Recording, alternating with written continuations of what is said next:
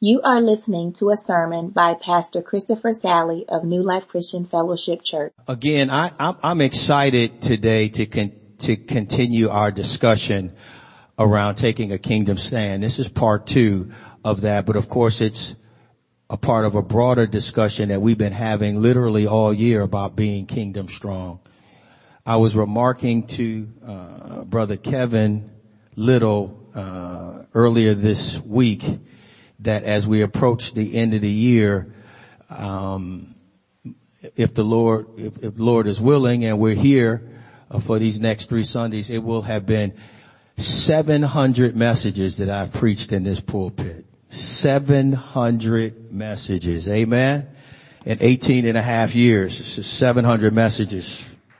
And, uh, I just, I just praise God for the process Amen. He's never left me in a place where he does not speak to me and tell me what he wants me to do in this place, what he wants me to emphasize. In 700 messages, I have, ne- I've always felt, I want to say inadequate and small to be able to deliver it, but I have never felt unprepared because God always prepares you for what he has prepared for you. And my prayer has always been and, and, and, and and may utterance be given unto me to my open my mouth boldly to proclaim the mystery of the gospel for which I am an ambassador in bonds that I may speak boldly as I ought to speak. That's uh, the apostle Paul's words actually in Ephesians chapter uh, 6 and, and verse 19 and 20. And as for me, that utterance may be given unto me that I might open my mouth boldly to proclaim the mystery of the gospel for which I'm an ambassador in bonds that, that therein I may speak boldly as I ought to speak. So I'm excited about that as a milestone. It just shows the consistency of God and him pouring into me. And then also the fact that if, if you preach 700 messages in one pulpit, that church has been around for a little bit. Amen. We've been around for 18 and a half years in three locations. And, um, just, I just pray that we just get excited about where God will take us. Amen. I, I, I know, I, I know it, it's not where we thought we'd be. I'll be the first to admit that this is not the journey I thought I would be on. But the pattern of scripture is often the journey that you think you're supposed to be on and the destination and the timing and all of that is just not what God has. And we have to be faithful to what God has revealed and just keep moving. Amen. Doubt will keep you from doing. Doubt will keep you from moving. And I don't want us to be in that place. So again, feeling feeling revived today to encourage you and to encourage me about taking a kingdom stand. We, we talked last time about that stand being uh, based upon uh, the right perspective, having the right posture, and then having the right perseverance. Amen. And then you can stand based upon the person of Christ. Amen. The person of Christ. It's always Christ at the center. That's why it's called Christianity. Amen. Christ is, I'm a Christian. Amen. Because Christ is at the center of everything that we do. We can stand because of the person of Christ. I encourage you the last time that we can stand because of the payment by Christ. The transaction at the cross, uh, was, was off the chain. Amen. And if we delve into it and as we talk about payments and receipts and proof of purchase and all of those kind of things, those things, uh, are reminders to us that Calvary was a transaction by blood in which God made an offering that he provided, uh, uh, to himself that he might be pleased with the offering that was given through Jesus Christ. And so then it was the payment by Christ. And then also uh, we were encouraged last time about our position with Christ. We can stand because we are, and I know this metaphorically doesn't, we can stand because we are seated with Christ in heavenly places. Amen. We stand here, but we are seated there. Amen Isn't that awesome to know that the scripture says that we're not only heirs of God, but we're joint heirs with Jesus Christ. And so we can stand based upon our position with Christ. Therefore, again, when you take your seat, sometimes you take a seat because you're tired. But in this case, we're taking a seat because we're finished. To tell us, Tetelestai, it is finished and therefore the perspective of standing and engaging here but being seated there is all about the fact that we, we, we, we're reminded, excuse me, that we're not fighting for victory.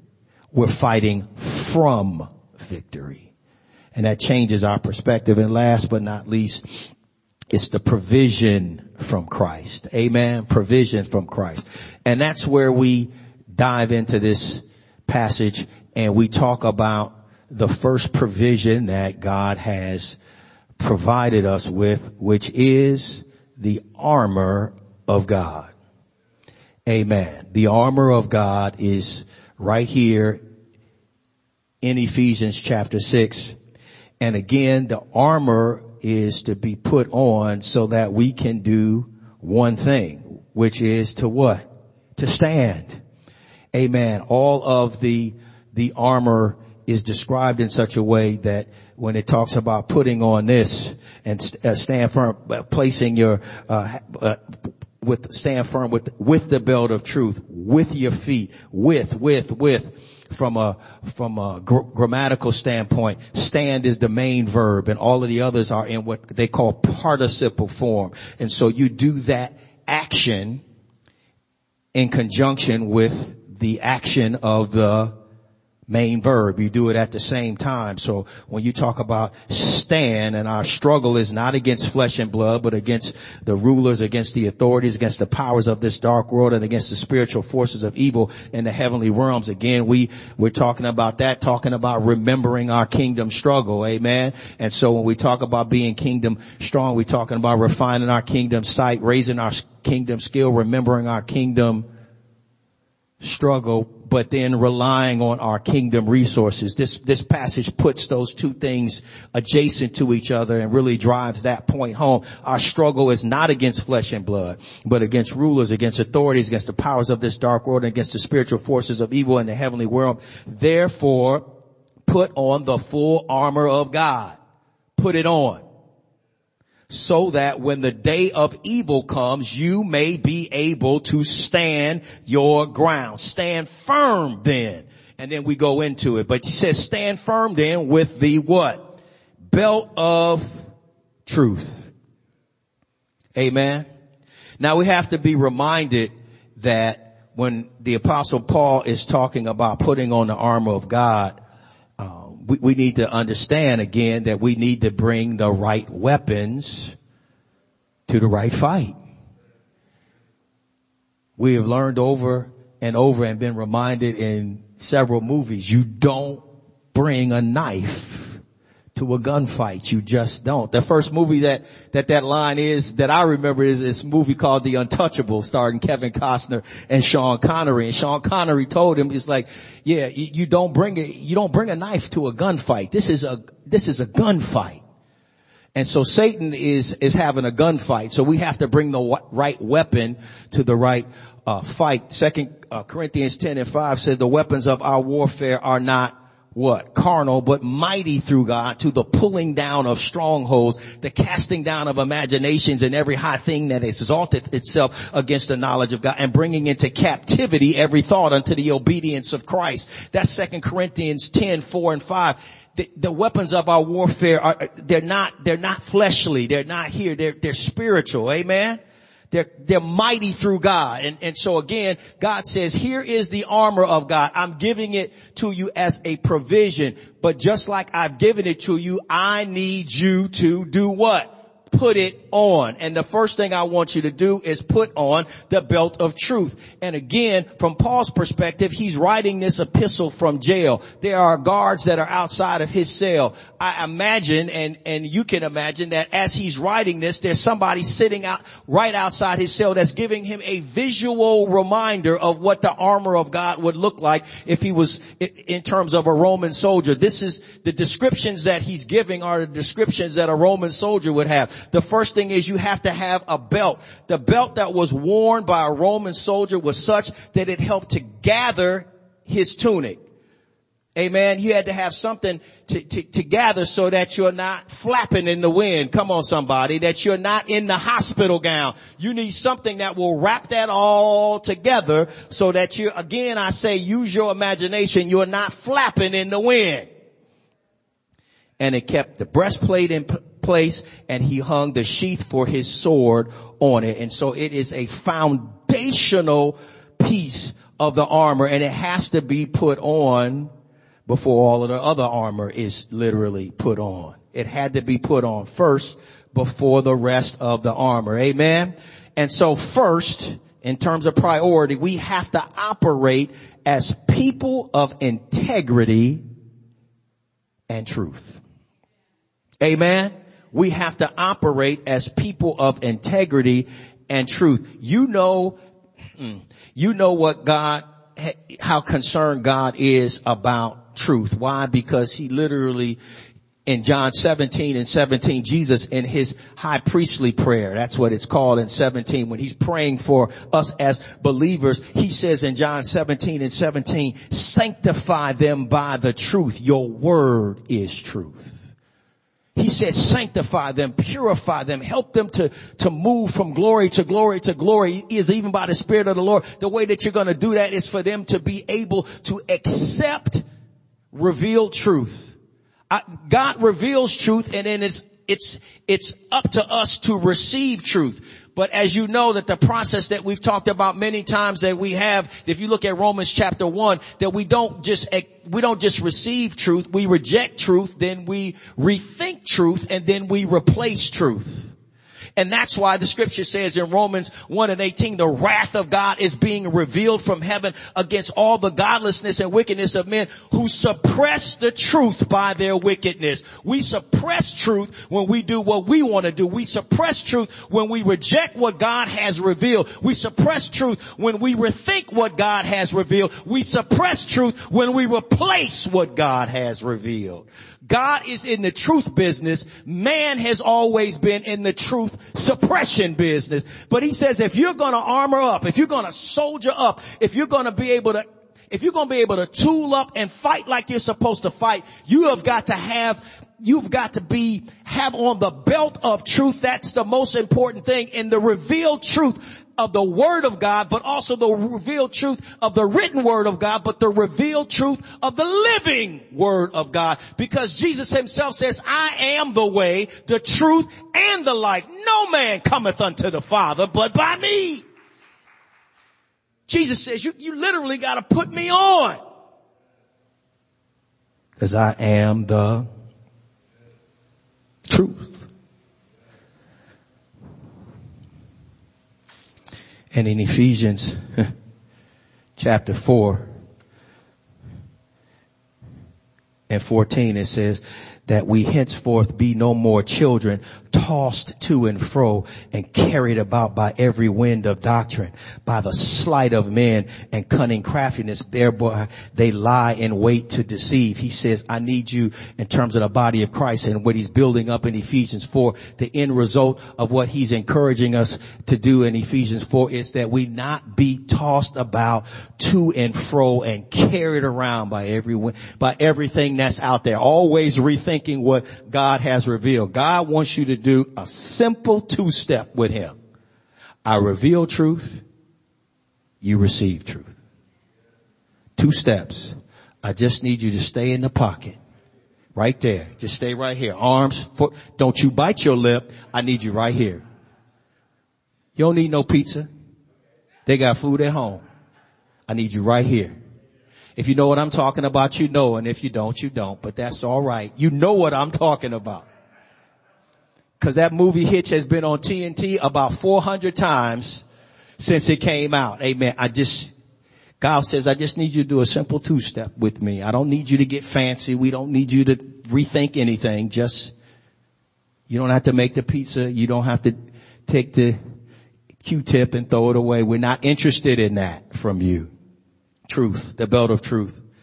And then it says, secondly, then it's what? The breastplate of righteousness.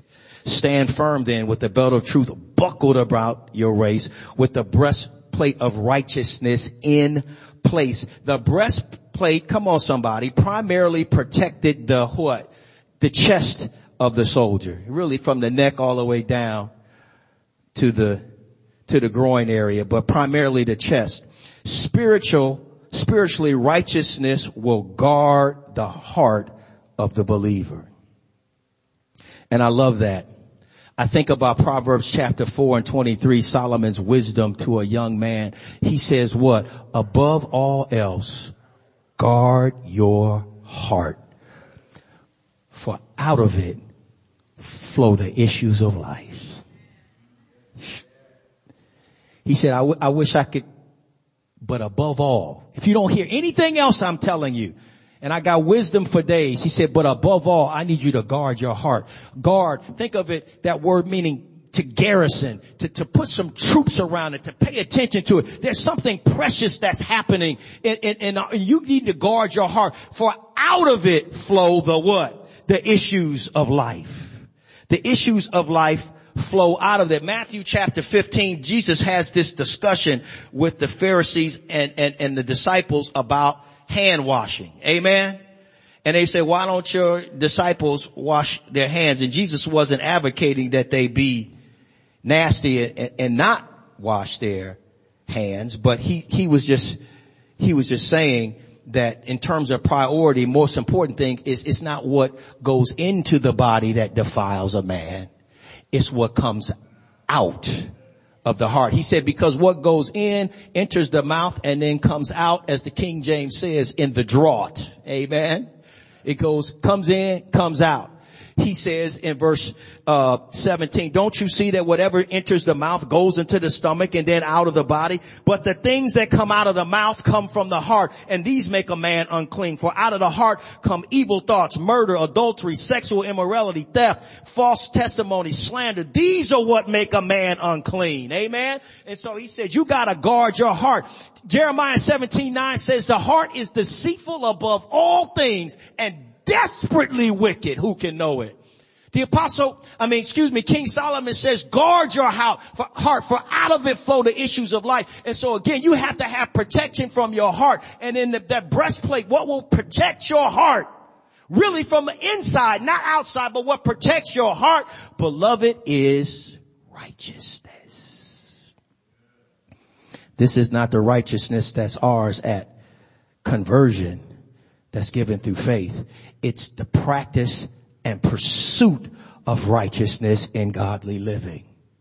Let me say that again. This righteousness that's being emphasized here is not the righteousness that is ours because of our relationship with Jesus Christ in terms of justification. It's the righteousness that we need to practice and pursue with godly living, which is about sanctification.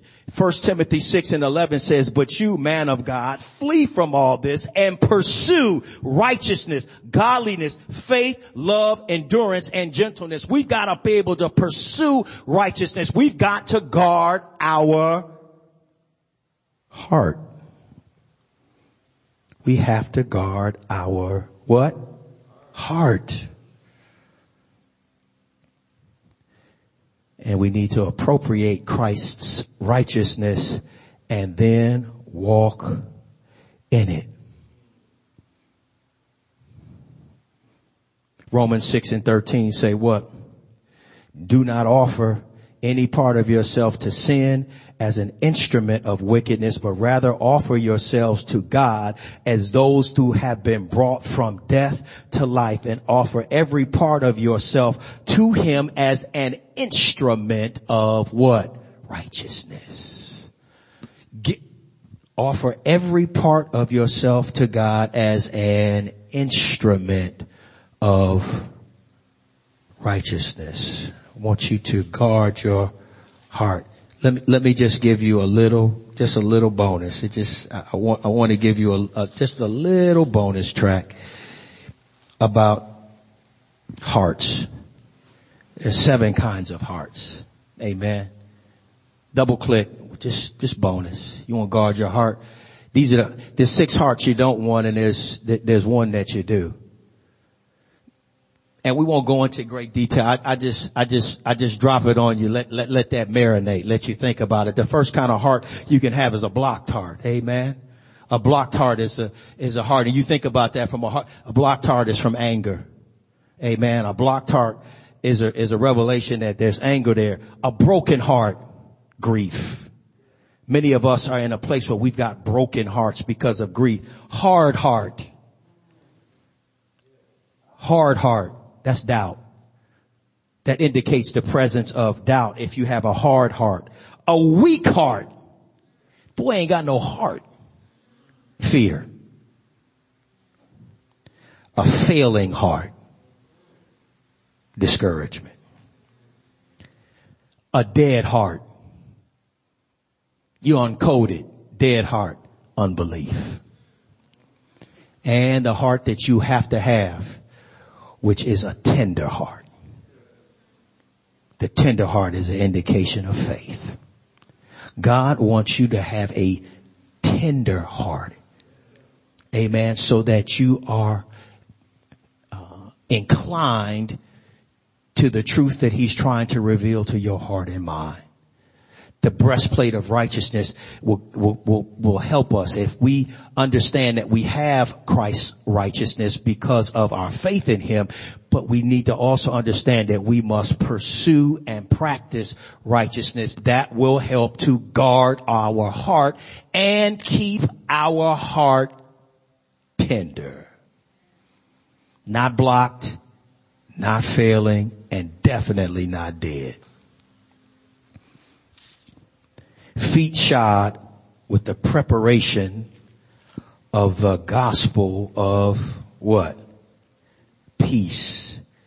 A Roman soldier's footwear was a leather half boot called a caliga and it was designed to be impervious to all kinds of terrain. If you don't have on the right footwear, it will mess up your entire experience. If you've just gone outside with no shoes on in a hot summer day to get the paper at the end of the driveway or to bring the garbage cans back, if you have on the wrong footwear, that is not a good experience.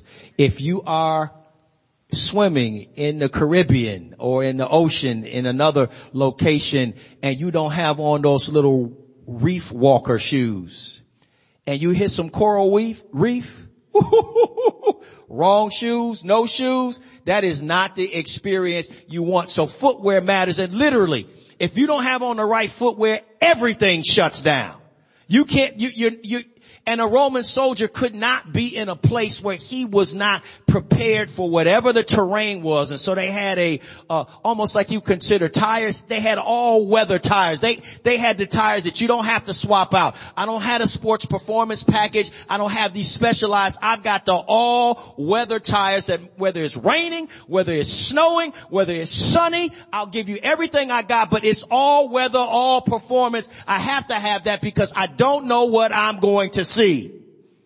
Amen. And that footwear made them prepared. And in the same way, the apostle Paul is saying your feet need to be fitted with the readiness that comes from the gospel of mm, peace. Proper footwear is necessary to battle and we are to wear the what? The shoes of the gospel. 1 Corinthians 15 and 1 says, now brothers and sisters, I want to remind you of the gospel I preached to you, which you received and on which you have taken your stand. Brothers, I want to remind you, sisters, I want to remind you of the gospel. Amen. To which you received and on which you take your stand. It's based upon the gospel. For I am not ashamed of the gospel of Christ, for it is the power of God unto salvation to everyone that believeth, to the Jew first and also to the Greek. For in the gospel a righteousness from God is revealed. From faith to faith, as it is written, the just shall live by faith. He says you gotta take it back so that you remember that the path of faith always starts with the, the gospel. We can't get far away from the gospel message. Amen. And Romans 10 and 15 says, and how can anyone preach unless they are sent? As it is written, how beautiful are the feet of those who bring good news. Are you and I prepared to share the good news of the gospel at the drop of a hat? Do we have on the right footwear? Is, is, is, our mind made up that we understand what it means to be able to share the gospel with somebody that needs to hear? Or are you all discombobulated and have to go back into the house and change your shoes? Cause you're not ready to walk down the driveway on a hot day to do what you need to do. And it's like, no, I don't have on the right footwear. You've got to be ready. First Peter 3 and 15 says, always be prepared to give an answer to everyone who asks you to give the reason for the hope that you have. Do this with gentleness and respect. He said, but be ready. Be also ready. Be ready to give an answer for the hope that lieth within you with meekness and with fear. Be ready. Fear meaning soberness. Fear meaning I understand the stakes here. I've got to always be ready to share the gospel. There's an axiom in sales which is ABC. Come on, somebody tell me what ABC means. Always be closing. Jesus, our sales manager, when he gets to the, the, the, quarterly sales meeting, that's what he's asking us. Hey, I, here's the, here's the sales report. What's going on here? I don't see enough sales. Always be closing. Always be ready. You're kingdom people. If you're going to be kingdom strong, you have to have your feet shod with the preparation of the gospel of peace. And peace is born, beloved, out of reconciliation. And we have to be able to present to people that they need to be reconciled to one another. They need to be reconciled to circumstance, but most importantly, they need to be reconciled to God and then the peace of God can flow in their life once they've been reconciled. That's the good news of the gospel. Always be closing. The fourth thing is the shield of faith. And it says in verse 16, in addition to all this, take up the shield of faith with which you can't extinguish all the flaming arrows of the evil one. For a Roman soldier, it was made of wood and leather. It was about two and a half feet wide, four feet long. So we're not talking about something small and circular. We're talking about something that's, that's pretty big. Something that they can I don't say hide behind, but if you've seen the movie Gladiator, when you, when you see the Praetorians, when they come out and they're in the arena, those shields that they have are, relatively from a size, they're, they're big, they're huge shields. So much so that they can literally sit down behind them and, and crouch down behind them as well. And, and it's, they often wet them in order to absorb the flaming arrows of the enemy. Amen. And so they knew that, that those flaming arrows would, would be coming. And so they would wet their shields so that they might be able to help absorb that. It also protected the other pieces of armor. Therefore, here's the conclusion for you and for me. We need unshakable faith. Faith that is backed up by action. Now faith is the substance of things hoped for, the evidence of things not seen, but, but, but James chapter 2, 17 and through 20 says, in the same way, faith by itself, if it's not accompanied by action is what? It's dead. But someone will say, you have faith, I have deeds. Show me your faith without your deeds and I will show you my faith by my deeds. You believe that there is one God? Good. Even the demons believe that and shudder. You foolish person, do you not, do you want evidence that faith without deeds is useless? What he's saying is you gotta back that thing up. Amen. Faith has to be backed up. It's gotta be backed up with actions. Back that thing up. That's what the apostle Paul, the apostle James, excuse me, is saying to us. You gotta back it up. And we need a unshakable faith, a faith that is backed up by action. And literally, the fiery darts of the wicked one, we could characterize, and we've done this before, but, but the darts that he throws, doubt, deception, discord, discouragement. Just four.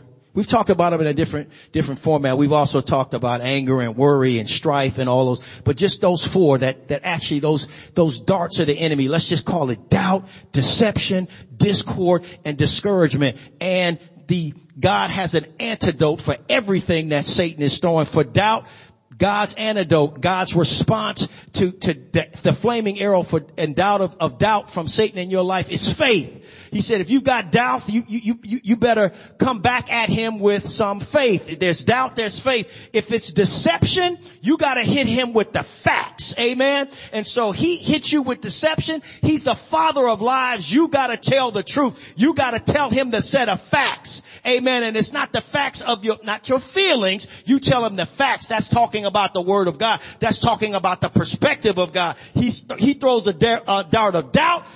You, you, you throw an arrow of faith. He throws one of deception. You come back with fact. He wants to sow discord among the brethren.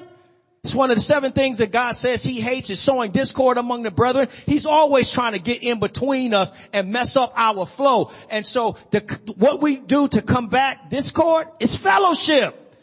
Let us not forsake the meeting of ourselves together as the manner of some is. We've got to get on the same page with one another and fellowship. The more we get together, the better it is. And we've got to deal with discord through fellowship. And last but not least, you know the devil deals in discouragement.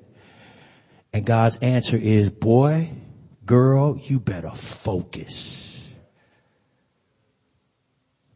Focus what? Not on your problems, but on your God. Faith, fact, fellowship, focus. We haven't gone over that in years and years. But it still is true then as it is to, still as true today as it was then. Doubt, faith, deception, fact, discord, fellowship, discouragement, focus, the shield of faith. And then, hmm, just a summary of, of Psalms chapter three, it says, Lord, how they increase that trouble me. Many there be that rise up against me. Many there be that say of my soul, there is no help for him in God. But thou, O Lord, art a shield for me. My glory. Come on somebody. And the lifter up of my head. I will not be afraid of ten thousands of people that have set themselves against me round about. Why? Because thou, O Lord, are a shield for me. My glory. Hmm. and the lifter up of my head. When he lifts up your head, your head is looking at, uh-uh, look, look up. He's a shield for me. And then he talks about taking the helmet of salvation and the sword of the spirit. We'll deal with the sword of the spirit separately because it's the sword of the spirit which is the word of God. And we'll pivot and talk about the word of God over the next couple of weeks. But now we're talking about the helmet of salvation, that fifth armor element. The helmet of salvation is to keep your mind for a Roman soldier, obviously, it protected, you know, protect your head. You got, you know, people coming for your head. Amen. You got to protect it. Straight, stray arrow, uh, in battle, uh, you, you, you gotta have the helmet of salvation. Helmet of salvation keeps your mind. It is identified with the hope of salvation. In 1 Thessalonians 5, 8 it says, but since we belong to the day, let us be sober, putting on faith and love as a breastplate and the hope of salvation as a helmet. Amen. The hope of salvation as a helmet. We must be confident of whose we are as we go forth in battle in whom we also trusted that after we heard the word of God, the gospel of salvation, in whom also after that ye believed, ye were sealed with that Holy Spirit of promise, which is the earnest of our inheritance unto the redemption of the purchased possession unto the praise of his glory. That's what Ephesians 1, 13 and 14 says. He says again, the Holy Spirit has been given to us as an earnest deposit until the purchased possession happens, amen, unto the praise of his glory. So you gotta know where your future is. You gotta know that it's secure you've got to know that you can stand based upon the person of Christ and the payment by Christ by Christ and our position with Christ. All of that is what will keep your mind so that now you can do battle with your provision from Christ because you know who you are. You know whose you are. You know that you're fighting from victory and not for victory. All of those things have to be a part of your, your helmet package. Amen. To keep your mind so you can focus on your job. We know the outcome. We know the victory. We know whose we are. We know who we are in Christ.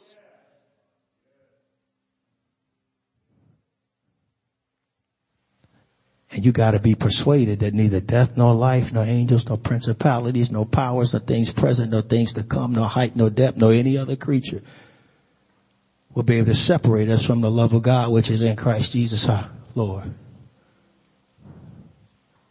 We are more than conquerors to him that loved us.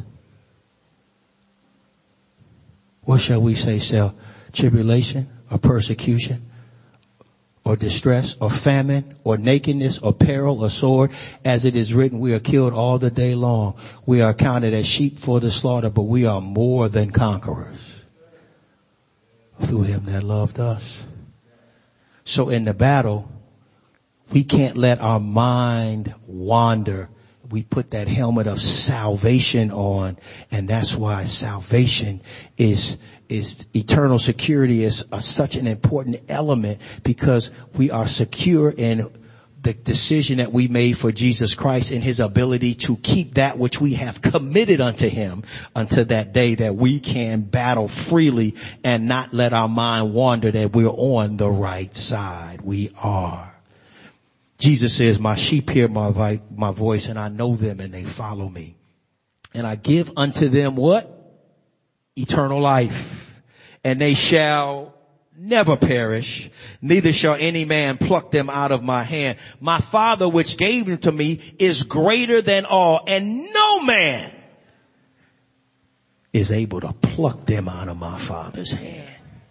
Go ahead, do battle, put on that belt of truth, put on that breastplate of righteousness, put on that shield of faith, have your feet shod with the preparation of the gospel of peace.